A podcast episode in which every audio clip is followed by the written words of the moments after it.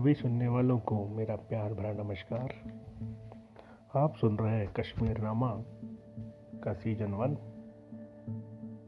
का episode to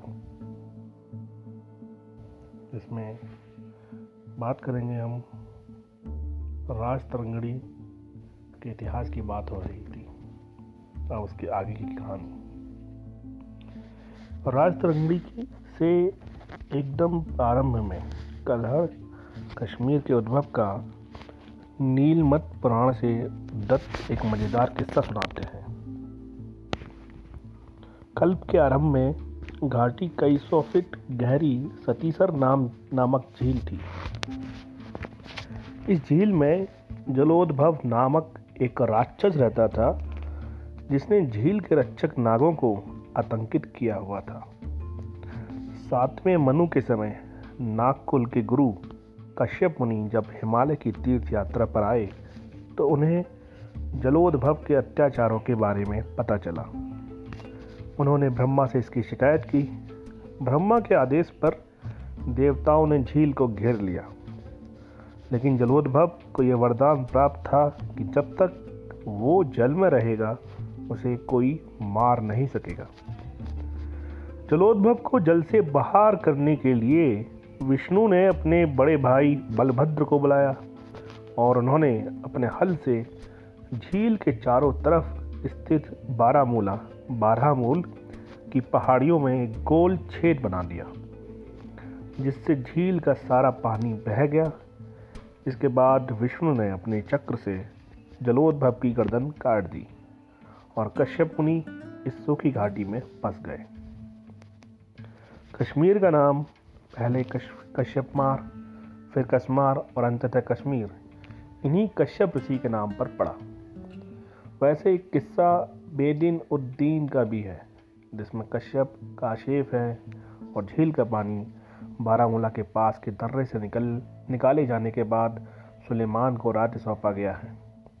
इस किस्से के तहत वहाँ इस्लामी राज्य की स्थापना हुई, जिस पर बाद में गौनंद ने कब्जा कर लिया। इस नामकरण की ऐतिहासिकता के स्रोत भी है।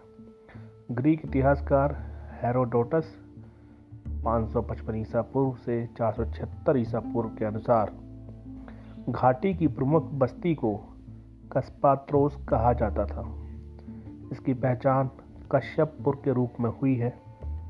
बाबर ने इस नाम को पहाड़ पर रहने वाले खस लोगों के साथ जोड़कर देखा है। जिसे स्टेन ने निचली झेलम घाटी में रहने वाले खस कबीले से जोड़ा है।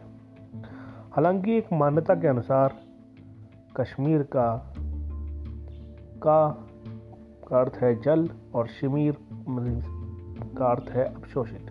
का यानी जल और शिमीर यानी अवशोषित। इन दोनों के जोड़ से बना है का शिमीर अर्थात अवशोषित जल का प्रदेश। आगे ये कथा कहती है कि जब देवताओं ने घाटी के सौंदर्य को देखा तो उन्होंने स्वर्ग लौटने से इनकार कर दिया और वे कश्मीर के पहाड़ों में बस गए, जबकि देवियों ने नदियों का रूप धारण कर लिया। आश्चर्यजनक है कि भूविज्ञानियों ने अपने शोध में पाया कि वास्तव में यहाँ एक बड़ी झील थी, जो बर्फ़ युग के बाद के एक बड़े भूकंप में पहाड़ों के धंसने से हुए छिद्र से बह गई और ये हरी भरी घाटी अस्तित्व में आई। श्रीनगर के पास हुई एक खुदाई में यहाँ पर 2000 वर्ष पहले मनुष्यों के निवास के अपुष्ट प्रमाण मिले हैं। नाग, पिशाच और यक्ष यहाँ के सबसे पहले निवासी माने जाते हैं, जिसके बाद खस, डार, भट्ट, डामर, निषाद तांत्रिन आदि कबीलों ने प्रवेश किया। नीलमत पुराण की इस कहानी का आधार 800 ईसा पूर्व आए आर्यों और स्थानीय निवासियों के बीच का संघर्ष भी हो सकता है। संभव है कि लोहे का उपयोग सीख चुके आर्यों ने पत्थरों में छेद कर झील को सुखा दिया हो और नागों का वहाँ रहना मुश्किल कर इलाके पर अपना कब्जा कर लिया हो। नाग कबीले के लोग सांस्कृतिक रूप से बेहद समृद्ध थे। सांग के दर्शन के प्रणेता कपिल इसी वंश के थे। प्रसिद्ध बौद्ध विद्वान नागार्जुन और नागबुद्धि भी नाग वंश से ही ताल्लुक रखते थे। कश्मीर के इन मूल निवासियों ने आर्यों के आने के बाद वैदिक धर्म अपना लिया और बाद में जब बौद्ध धर्म आया तो इनमें से अधिकांश ने बौद्ध धर्म अपना लिया। आमतौर पर मान्यता है कि आर्यों की एक शाखा ओकजस वर्तमान में तजाकिस्तान, अफ़गानिस्तान, तुर्कमेनिस्तान और उज्बेकिस्तान से बहने अमू अमुदरिया और जैक्सेरेटस वर्तमान में किर्गिस्तान के त्याग सान पर्वत से निकलकर दक्षिण कजाकिस्तान से होकर अराल नदी में मिलने वाली सिरदरिया की ओर जाते हुए अपने अपने साथियों से अलग होकर कश्मीर में बस गई थी। हालाँकि कलहड़ अपना इतिहास महाभारत काल के राजा गौनंद से शुरू करते हैं। गौनंद श्री कृष्ण का समकालीन था और उनके शत्रु मगध के राजा जरासंध का रिश्तेदार भी था। कृष्ण के खिलाफ युद्ध में उसने जरासंध का साथ दिया और मारा गया। उसके बाद कश्मीर का सिंहासन उसके पुत्र दामोदर को मिला, जब उसने सुना कि यादव उसके राज्य के निकट स्वयंवर में भाग लेने गांधार आ रहे हैं तो वो अपने पिता की मृत्यु का बदला लेने निकल पड़ा। और अंततः श्री कृष्ण ने सुदर्शन चक्र से उसकी गर्दन उड़ा दी। उस समय उसकी पत्नी यशोवती गर्भवती थी। और दरबारियों ने उसे रानी मानने से इनकार कर दिया। तब श्री कृष्ण ने स्वयं हस्तक्षेप कर कहा कि कश्मीर की धरती पार्वती है, इसलिए इसका राजा स्वयं शिव का एक अंश है, उसका अपमान किसी हाल में नहीं होना चाहिए।